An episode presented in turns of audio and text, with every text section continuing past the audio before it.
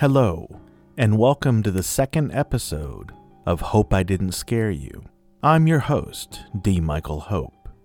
Each week, I'm going to share with you some short horror stories by indie authors, mixed in with a few classic masters such as Edgar Allan Poe and H.P. Lovecraft. This week, I'm privileged enough to have two stories from S.M. Muse. The first is a short thesis titled The Veil, it was originally printed in Best of the Midwest in 1992. The Veil. In the beginning there was light, and with it came darkness. For without one, the other would not exist. And at its dawning, the veil was created, the thin, wavery boundary that separates chaos from order, sanity from babbling madness. By sight, man cannot pierce this veil, nor can one detect it, but one can come close, so very close, as to almost reach out and press his face against its cloying vapor, insisting upon seeing the monstrous outlines of those who wait patiently down the sunless eons to cross that veil through the merest minute tear or pore. Unlike most of the faceless multitude crawling over this sphere, few notice its malignant presence. But there are those, in whom chaos breeds like maggots in dying flesh, who dare the madness and insanity for one dark, insightful glimpse into its shadowy, daggered halls, to stare in terror filled ecstasy at those who consider mankind insignificant, to be bred and slaughtered like so much cattle. To those who scoff at such tales, let me say that at night, when a man closes his eyes and eternity sweeps over him, when his soul drifts on that obsidian wave of vulnerability, he hovers next to this accursed barrier. And at times, when those unfortunate enough to drift too close, some horrendous monstrosity reaches through the pierced veil and devours in madness that soul and psyche. Oh, yes, we laugh and snicker behind our masks at those we label mad and insane. But each time we close our eyes and taste those bits of death, we allow ourselves to touch that veil, to feel its slipperiness, to taste that copper of fear. And we wait, God's how we wait, and dream, and pray that this veil will hold back those ancient eld beings. For we realize that the thin, filmy vapor of the veil does weaken and tear, and that sooner or later those twisted mockeries of darkness are bound to step through. But this we dare each and every night of our sleeping lives to drift by that place and look into those dark halls of ageless decay, spot that malevolent shade just out of sight. It is here we pause once more terrified to the point of gibbering, and hope that those halls be empty, and that soon we will waken to breathe in the light and day of our time. We wish to never close our eyes again, lest that darkness remember our faces, noticing just how close we came before, and who, even now, hungrily awaits our return, never sated, always watching. Our second story this week is titled Long Past Midnight, also penned by S.M. Muse. It also was originally printed in Best of the Midwest in 1992. Long Past Midnight. There is a name for it.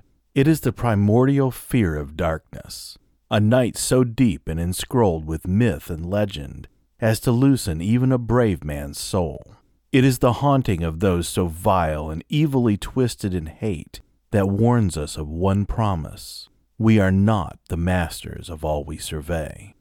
It lurks in the subway, dim and empty, when you are alone on that platform with the rumble of a distant train, when from the shadows a lurking shape withdraws. In his right hand, a sliver of steel, a hand dripping with gore. It is the attraction of a distant yet near scream in the night, suddenly cut off. That scatter of cans and garbage outside the alley at the strike of midnight. Honey, wake up. Did you hear that? What the hell? It's just the damn neighbor's dog again. Go back to sleep. A shrug of covers. Why don't you go check? A voice shaking with fear. A curse, followed by a muffle. If you promise to shut up so I can get back to sleep. That long wait and tense expectation. Her husband's distant voice as he opens the garage door. All right, you son of a bitch. Silence. A muffled blow, heavy weight falling to the ground. Silence. Soft yet shuffling steps back towards their bedroom, deep with shadows. Only a thin finger of light from the gibbous moon outlining the clock on their dresser, a pack of cigarettes, a lighter.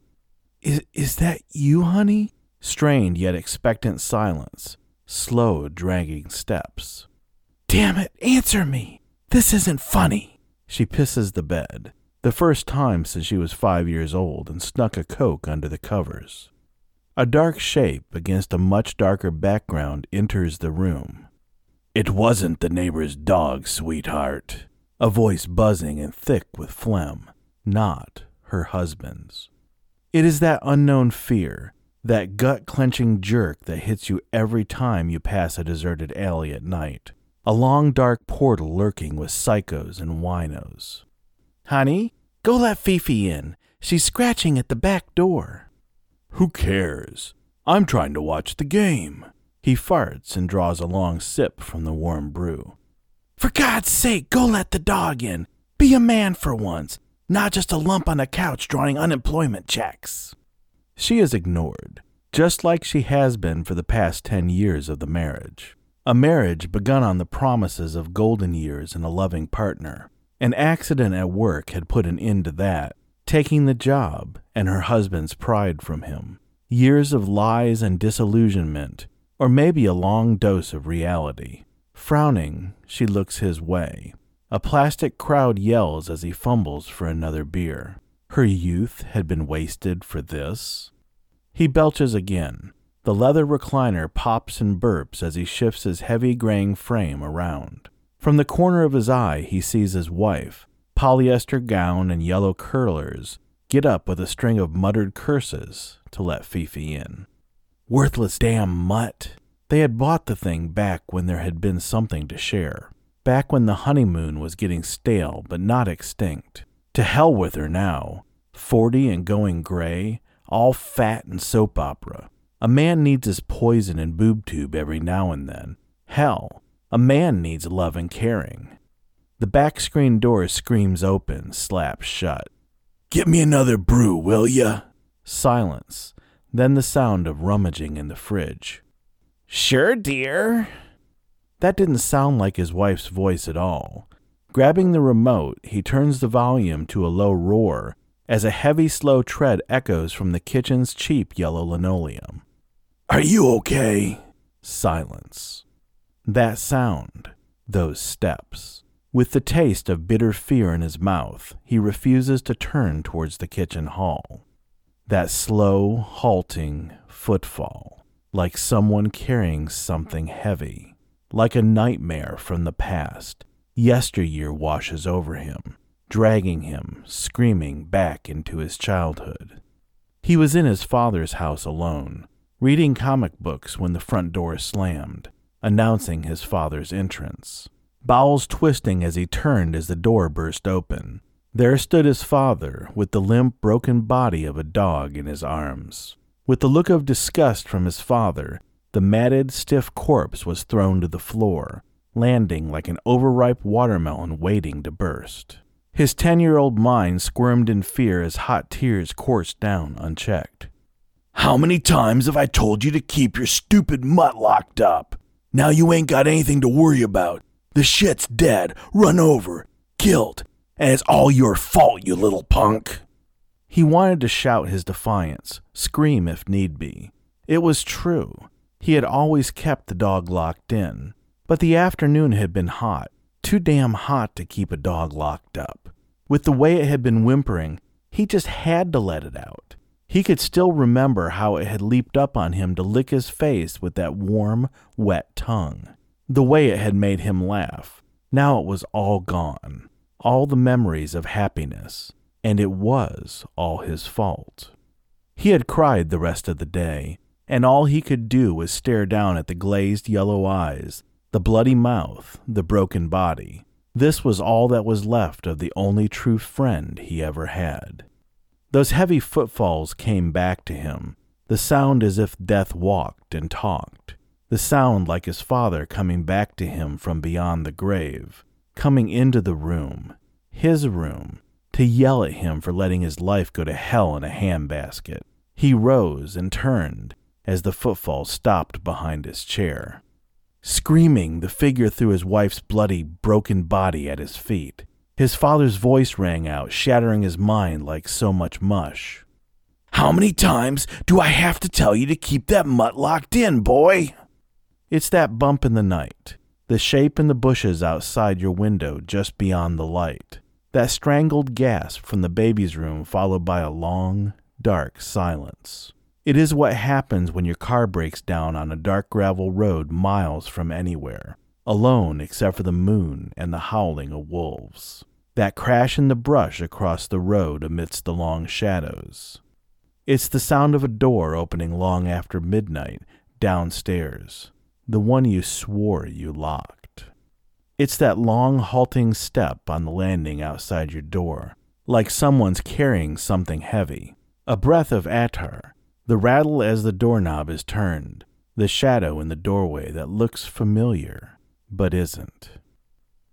Forever they fear the eyes that watch, hellborn in suicidal fear, ageless and dark, stinking of attar, rank of death, always stalking forever there, beyond all vision, in despair. At night it broods, at night it walks, eld evil, sign of hex. Beware the shadow that follows and promises death. It comes on a whisper of blood. Babes cry stillborn as its wont. On the wings of despair it flies. Faceless, dark, I, Nagalante. If you like what you hear, then please reach out. Visit phillipsjournal.wordpress.com for links to all of SM Muse's works, including his international bestseller, a Gathering of Darkness, an urban contemporary fantasy blending modern day New York with a 400 year old mystery. Need something a little darker? Then try Fata Morgana to discover that sometimes the past doesn't always stay in the past. Narrated by yours truly, D. Michael Hope. Email smmuse at airofnostalgia at gmail.com. Mention this podcast and the first five listeners that respond will receive a free audible download of any of SM Muse's books A Gathering of Darkness, Kalen's Tale, or Fata Morgana. If you are interested in learning more about me, D. Michael Hope, please visit dmichaelhope.com or find me on Twitter at dmichaelhope. I hope you enjoyed our second episode. Stay tuned for episode 3 which will feature work by J.C. Axe. Hope I didn't scare you. The Veil and Long Past Midnight, copyright by S.M. Muse, 1992. This podcast is copyright 2018 by D. Michael Hope. Music by Kevin MacLeod, copyright 2016.